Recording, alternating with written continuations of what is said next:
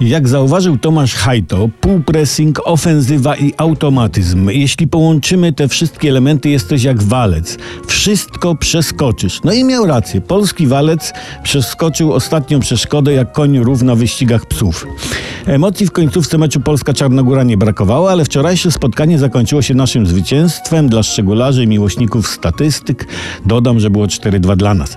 Jednak półpressing, ofensywa i automatyzm nie były decydującym czynnikiem prowadzącym do zwycięstwa.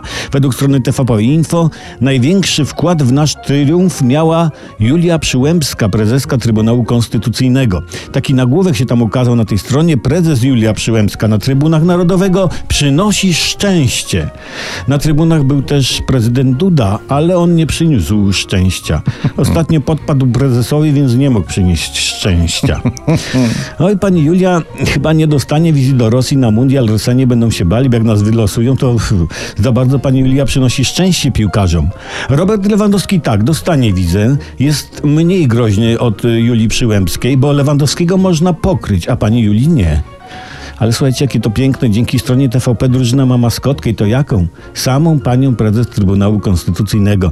Nie zdziwię się, jak po udanym mundialu panią prezes Trybunału e, TVP Info wpisze do Konstytucji.